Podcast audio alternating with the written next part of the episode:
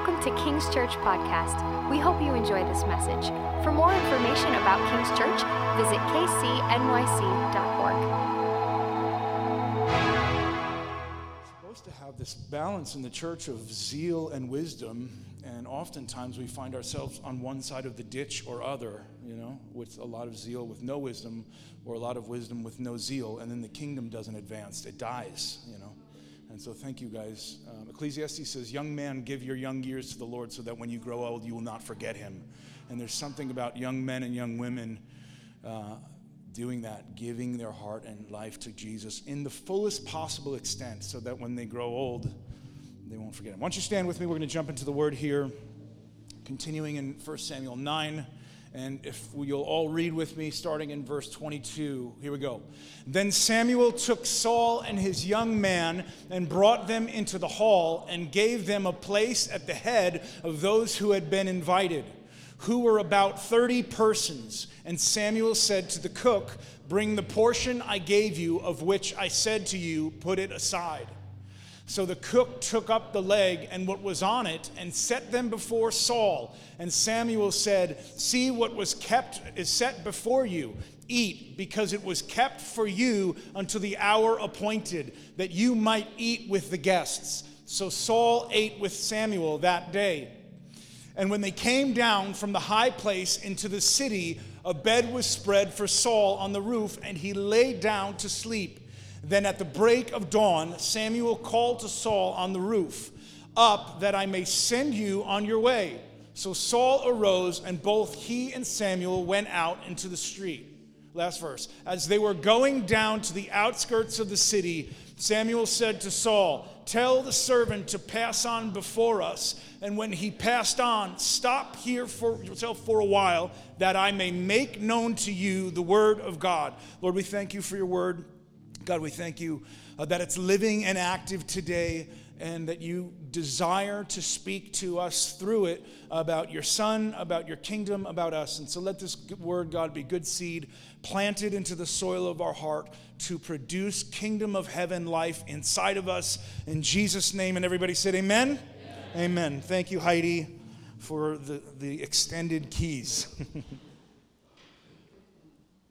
well, thanks, guys, for. for uh, for fighting the snow. It doesn't look that bad right now. It was pretty beautiful earlier. Um, New Yorkers are generally like, if there's snow, they're like, I'm not going to church. And you're like, you're walking, you're not even driving. What are you talking about? You can make it, I promise. Um, so thanks for showing up. I'm excited for Jim Anderson next Sunday. My father in law specializes in heart, deep heart issues. And please come out and please invite your friends that are sexually broken. In New York, that's all of your friends. and he, so true. That is so true. Um, and he specializes in heart and deep heart issues. And so um, we're excited to have him come and share.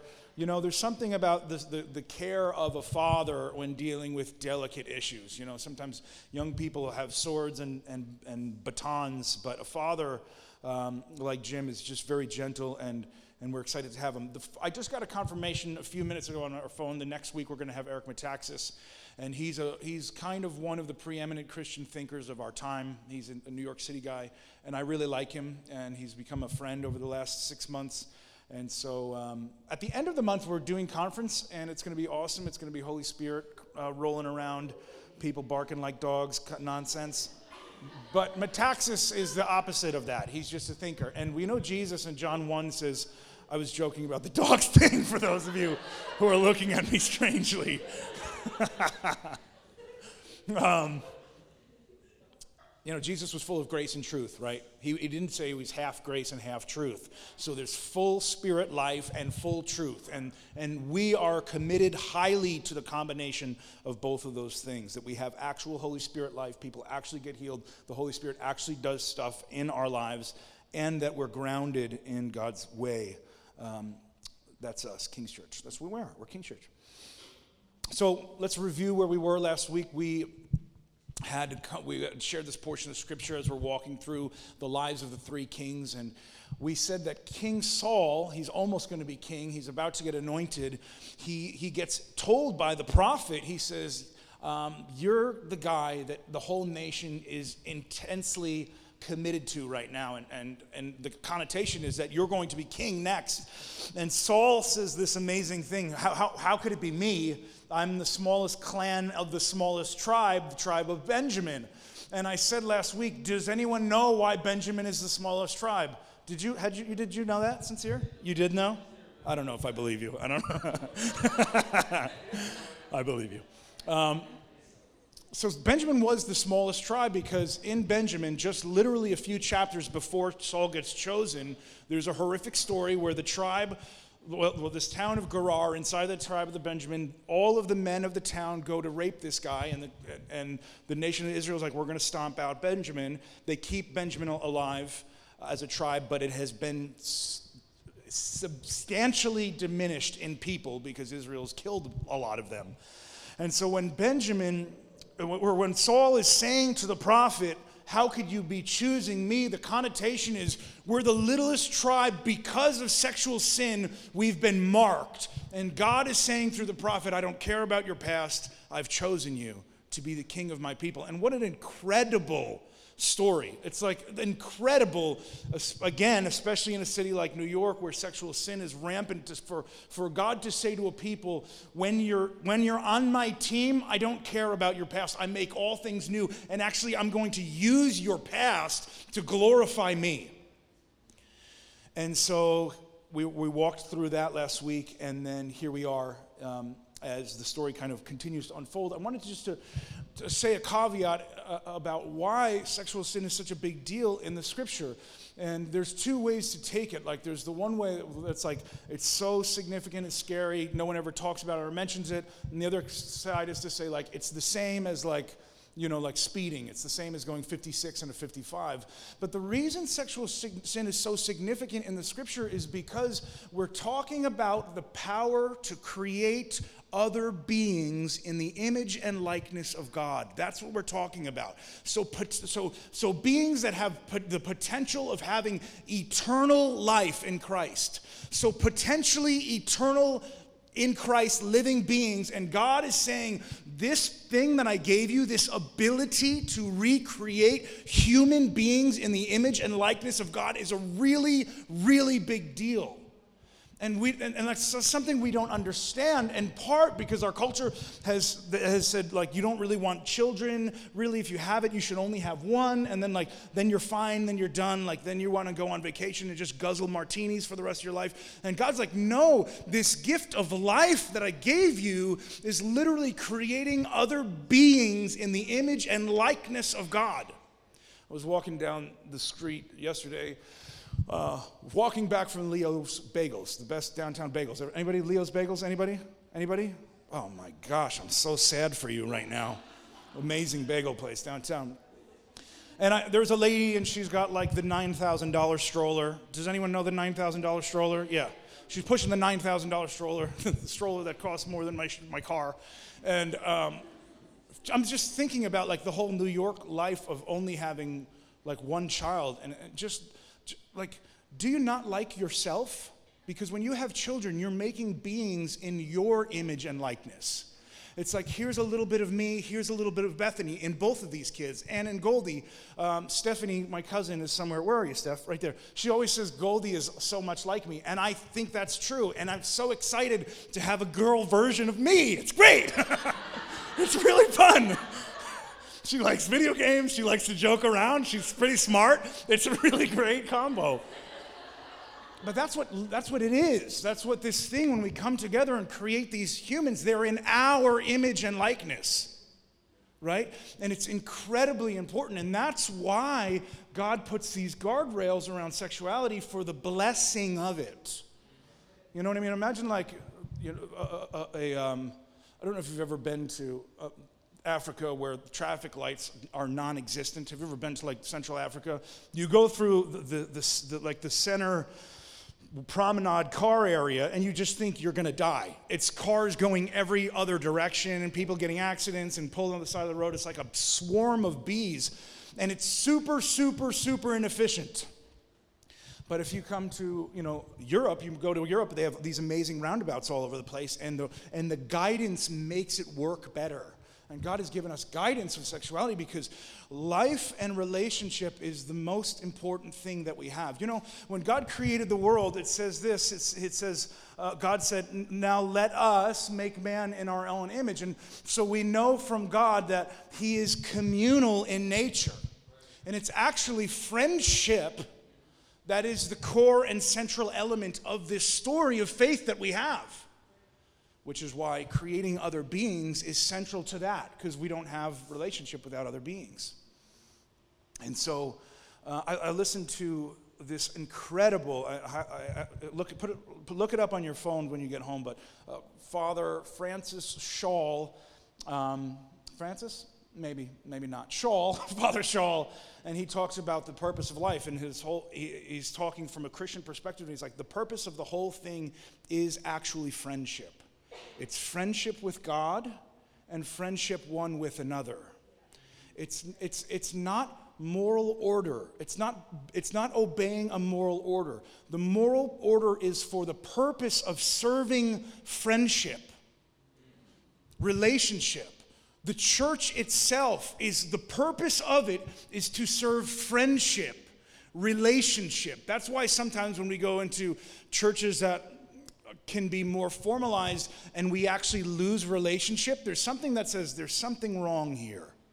Like we're not, there's, we, we've lost friendships. I'm serving or I'm listening, but the church is supposed to be a place that facilitates the greatest thing that we have is friendship one with another, friendship with God through Christ Jesus our Lord. Amen?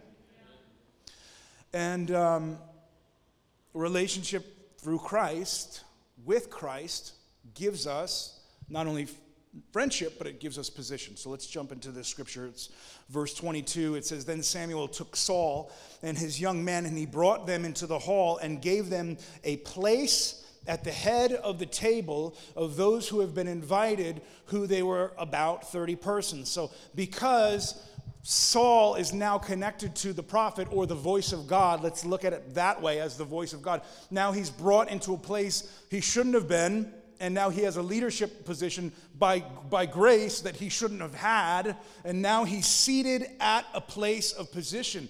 And God thinks it's cool. You know, it's funny because Jesus has this interaction with, with disciples, and they say, Can we be seated with you in a place of position? Do you remember that story? He doesn't say to them, How dare you ask? How dare you not be sweeping right now? How dare you not be cleaning the toilets right now? You're asking about position, you filthy slug rats. Which is, you don't want Jesus to say that to you.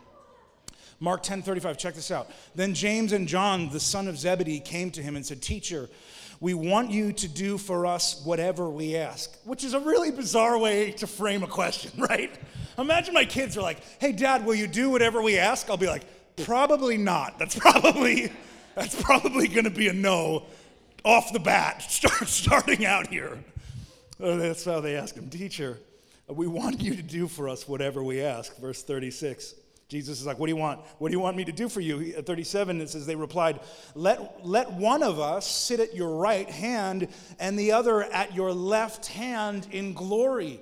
And Jesus doesn't say to them, How dare you want position? He doesn't say to them, How dare you want to sit next to me in heaven?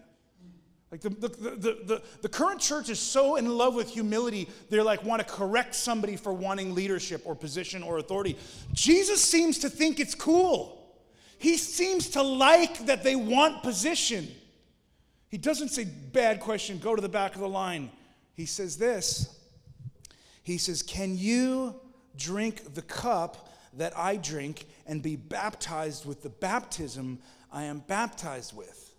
They say, Yes, you know, the story, they say, Yes, we can. And Jesus is referring to his persecution and death, the baptism of his death. And he's saying you're allowed to desire position, but know it comes through your own death. Yes. That's the beauty of Christianity, that God does want to take us someplace through our death. Through the death of my desires, my flesh, it being about me and then he lifts me up and he puts me in places of position. And for the sons and daughters that are willing to go to the cross and have the death of their own needs and narcissism and craziness, he wants to lift those people up because he can trust those people because they've been through death of self. Isn't that awesome? Luke 14, 7, um, this is the way man does it because man is it doesn't understand that it's about our death into his life. 14:7 it says, When Jesus noticed how the guests chose the places of honor, he told them a parable. When you invite someone to a wedding banquet, don't sit in the place of honor in case someone more distinguished than you has been invited. Then the host who invited both of you will come and tell you, Give this man your seat, and in humiliation, you will have to take the last place. And there's this incredible paradox between it being okay in the kingdom of heaven through our own mortification that Christ raises us up, and the other side where we, from our own impulse and our own need to be significant, place ourselves places. Right? James and John didn't place themselves, they asked Jesus to do it. And that's a really important balance because God wants to take us places, but in especially like Instagram Christianity, it's like, I want to be famous, I want to do things for my own glory. And Jesus is like, I want you to be glorified too, but you get glorified through your death. That's how it works. That's what Christianity is. It's an upside down kingdom, it's the backwards way up. And so for us, even at King's Church, like God wants us to be lifted up. He wants his name to be exalted, and it happens by the death of self and being more like Christ and living in his resurrection life. Amen? I was, I was talking um, to a guy who was a pastor when I was a youth pastor many years ago, and he was a Canadian pastor. He told this story. He said he felt like the Lord said to him one day that he was supposed to go to Cambridge to study. And um, Oxford, that's where it was. He was going to Oxford to study. In Oxford is in Cambridge, is that right? Anybody? Anybody? Yeah, maybe? Nobody knows. We don't care about the UK. Amen. Um, and Canada, they had some kind of weird, weird program where, where, where Cambridge was trying to, Oxford was trying to get students from Canada because they had no Canadian students and they're trying to be diverse. So they're like, we need some, we need some hockey fans here. And so they do this, this program. He didn't know about it and he had graduated towards the, the, the, the last end of his class, like second or third from the bottom of his high school class. And he felt like the Lord said, I want you to go to Oxford. And he's like, Well, that's impossible, God. That's not going to happen. Clearly, my grades are, are trash he finds this program and literally no one else in Canada applies for it, so he gets in. You're like, what in the world? And then um, he's there and he's praying, he's seeking the Lord. He's an awesome pastor, uh, really similar to our kind of ethic of, of spirit and, and truth. And he felt like the Lord said, I'm going to put you in front of the queen. And he's like, There's no way. That's not the Lord speaking to me. I don't know what that is. And like two weeks later, he got invited by his friend who was in school with him, but he was a, he was a member of royalty, Duke's kid or something, to the Queen's birthday. And he said, he's standing in line. This is true story. He's like, he's standing in line, and the queen is like walking down, like, like shaking people's hand one at a time. And he's like, and when she looked at me, she looked at me like, who are you and why are you here? and then she walked on by. And he's like, I was here because God brought me here because God brings us to places of prominence in His timing, in His metric and method, and it's okay, right? It's okay to desire that. All right, let's continue here. Um, verse 23 And Samuel said to the cook, Bring the portion I gave you, of which I said, Put it aside. Uh, so the cook took up the leg that was on the side that was set before Samuel, he gave it to Saul, and Samuel said, See, what is kept is set before you. Eat because it was kept for you until the hour appointed that you might eat with the guests. Now, there's an obscure verse in Leviticus that says this part of the leg, so, so Saul's eating the leg, was actually to be held back during sacrifices for the priest himself. It's the portion that is not allowed to be eaten by the rest of the party. So, oftentimes in that culture, when the prophet's coming to your town, you're going to do a sacrifice. He's going to bless you. You're going to have, you know, the sacrifices of, of chopping up an animal. And so, this portion was set aside and was actually given to Saul because Saul comes to the party that he gets invited to by uh, by Samuel, and he doesn't like, who's going to feed me? Who's going to take care of me? What am I going to do when I get there? And the, and the thing is, like in Christ, he doesn't just give us position, but he prepares the table before us before we get there. And oftentimes, like, we'll get to a place and say, I don't know what to say, I don't know what to do, I don't feel like I'm prepared for this. But in Christ, God always provides for you where he brings you and, and both in, in, in his word, but also in provision and in protection. And my wife uh, preaches this killer message about Psalm 23 and the Lord preparing a table before us in the presence of our enemies. And Bethany was in Thailand many years ago, and dark in the night in the, on an island, and the wind is howling, and so you can't hear in your little what is it, like a little tiki cabin, right? Like the size of this rug. You can't hear anyone in the tiki cabin that's right here because it's, it's, you're on an island and the wind is howling. And there was a rapist that was crawling around the island trying to break into people's huts while this missions team was on the island. And she's, the, it's, it's dark and nighttime, and this guy is, is trying to get into the hut when my wife and uh, how old was the kid that was with you? A 15 year old girl. You know, not who you want to bring to an MMA match, right? Not the person that you want with you to protect you in the dark of night on an island. And while they were there, they're, you know, this guy's trying to break in and attack them, and the Lord gave another member of their team a dream that they were being attacked. And he woke up from the dream and they ran to the hut where they were at and chased the guy off, and then they, you know, spent the next whatever, and they were all safe. And it is incredible that in the presence of our enemies, that God prepares a table for us. He, that, the, the connotation is that he knows the enemies are coming he knows what's going to happen, and He goes before you, before you get to the place of your enemies, and He prepares the table. And Saul, like, you know, Saul's not a great example, which is one of the reasons we're talking about him. He's like, you know, awkward and he doesn't, he's, he doesn't believe he should be called and he's full of fear and all this kind of stuff. And the Lord still prepares a table for him. And it's something that we should be aware of, guys, that as, as believers, as God calls us to places or to people or to our surroundings, our workplaces, like the people that are around you, do you know the Lord has prepared something for you to give them?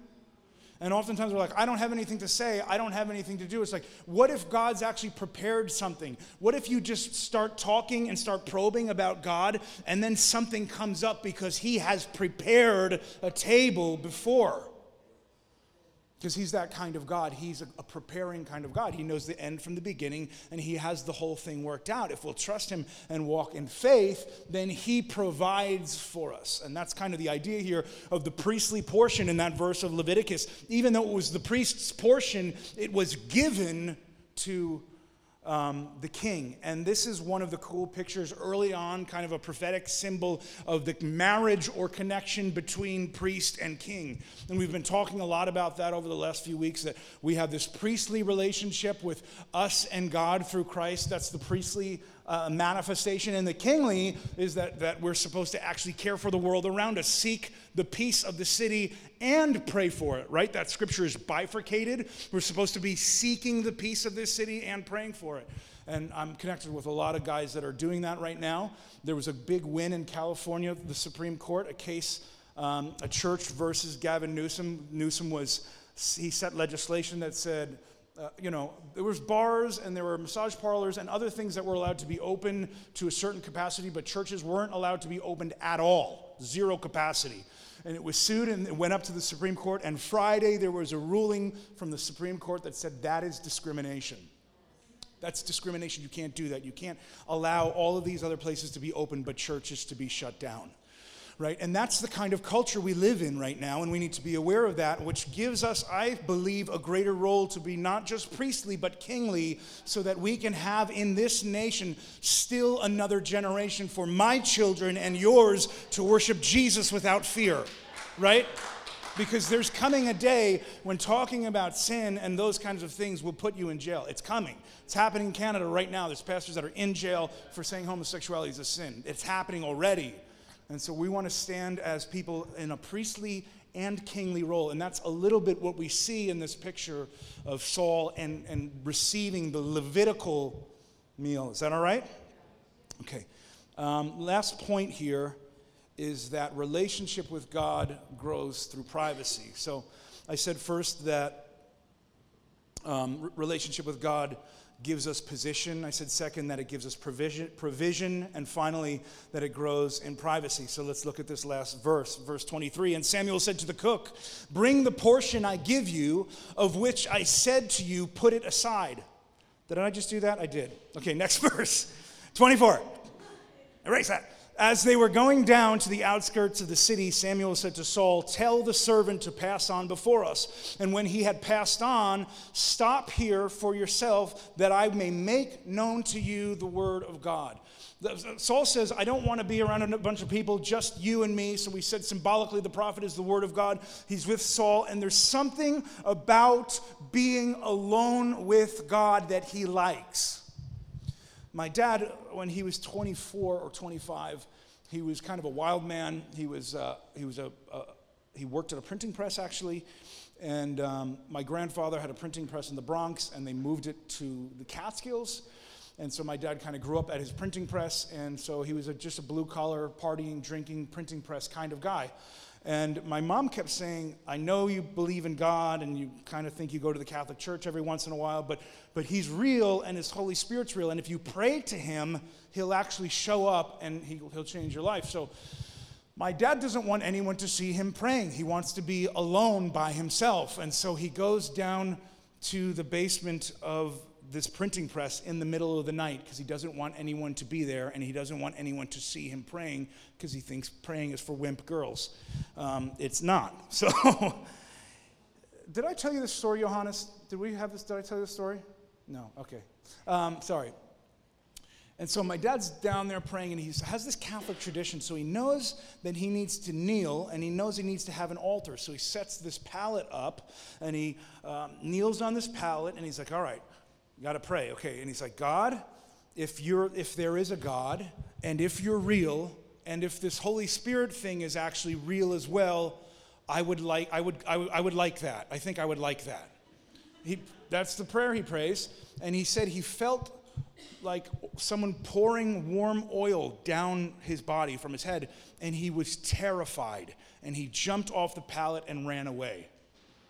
And then he was like, uh, maybe that was actually God. and then he's like, I think it was God, and I think I just missed the whole thing. I think I just ruined the whole thing. And so the Catholic tradition is like you have to say the same prayer the same way, right? You have a certain kind of rote, systematic method. So he goes and he's like, okay, how did I say that prayer? I got to say it exactly the same way, try to get this to happen. He kneels on the pallet the same way and he tries to articulate exactly the same prayer in exactly the same way. And so he's like, Holy, and if this Holy Spirit is real, I would like that. And he feels the same feeling again, and it oil pouring down his whole body. He said, all of a sudden, a, a language that he'd never heard burst forth from him. And he ran to the bathroom in this basement of this printing shop, and he turned the light of the bathroom on, and he was watching himself in the mirror, his mouth saying a language pouring out of him that he'd never heard before. And then he started praying like three to three out, two to three hours a day, alone in the woods by himself, walking in the woods alone with God, two to three hours a day for years. And there's something about private time with God that changes you. It doesn't change God, right? He's the same yesterday, today, and forever, but it changes you. And there are many Christians that are living the Sunday horse lifestyle where we get on the Jesus horse Sunday and then hop off. But and we're wondering why we're not being changed, but we're not spending time with God. And it is by spending time, quantity of time with God, that we begin to be like Him. I have a new friend that I'm working on getting saved. Uh, hopefully, he's not watching because I'm going to make fun of him right now. he's probably not watching. He's a heathen. He's a filthy heathen. He's not watching. Uh, the more I spend, more I talk, more I hang out with him, I've been noticing like he's picking up my verbal ticks like the weird things I say or the weird phrases or my weird little verbal ticks. He's starting to pick them up because we're spending time together. That's how that works. And when we spend time with the Father, we turn into someone that looks more like His image. Like altar call prayers are awesome. I like them. I like the altar. I like praying. I like Sunday morning. But that's not the thing that will make sustainable change happen in, on the inside of you. You know, the Greek word for character is basically the formation of an object by striking the object over and over and over and over again. And when we're spending time with God over and over and over again, we begin to be formed into his character. I have a friend that was very close to me, and we were um, young revivalists, and he turned into an atheist and transsexual devil worshiper. I mean, that's not even a joke. Like, it's, it's, kind of funny, but it's not, it's not a joke. He did turn into that. And um, somebody was talking to me. We were having a late night conversation about this guy, and he said, David, why did that happen? And I said, because the people he surrounded himself were those people. And you become who you surround yourself with. And if you spend time like God, you become like God. And if you spend time with atheist, transsexual, XYZ through your phone or through the videos you watch or through all of the stuff you input, you start to be like that. You start to turn into the image that you worship. That's what happens. And God was always saying to the people of Israel, like, you're, you're, wor- you're worshiping these idols with no eyes and no ears and no mouth. You know, when he said that to the people of Israel, he was also saying, You have become people with no eyes. You can't see me anymore, or ears. You can't hear me anymore, or mouth. You have no authority when you speak about me because you don't worship me, you worship an idol. But God, through Christ, is so incredible that He invites us to be with Him and to be alone with Him. Let's look at a couple of scriptures and we'll end it. Matthew 6 6. But when you pray, go into your room and shut the door and pray to your Father who is in secret, and your Father who sees you in secret will reward you. Acts 9:40 Then Peter sent them all out of the room and he knelt down and prayed. And he turned towards the body and said, Tabitha, get up. And she opened her eyes, and seeing Peter, she sat up. Genesis 32 24. And Jacob was left alone, and there he wrestled with a man until the breaking of the day. You ever have an all night prayer? Anybody pray all night, Royston? Let's get some all night prayers. Yes, let's get some praying through the whole night. My dad used to say, um, he's like, I would pray through the whole night because that's what Jesus did. He prayed through the night. And he, was, he, he said, like, I would fall asleep at like 3 a.m. and I'd wake up and I'd say, Jesus, I'm so sorry. I just want to be like you. I'm like, wow, it's incredible. I haven't made it through the whole night, I don't think. I've had, I've been like youth group where we eat pizza through the whole night, but I don't think I've, I've prayed through the night yet. It's on the list. It's on the list. Matthew 26, 36. Then Jesus went with them to a place called Gethsemane, and he said to his disciples, Sit here while I go over there. So he wanted to be by himself, while I go over there and pray. And Jesus is alone with the Father, praying before the darkest hour of his life. And sometimes, like in the dark hours of our life, it's like those are the times we don't want to pray, you know? Those are the times where we feel like God is away from us. But those are the times that God wants to be nearest to us if we're willing to spend time with Him.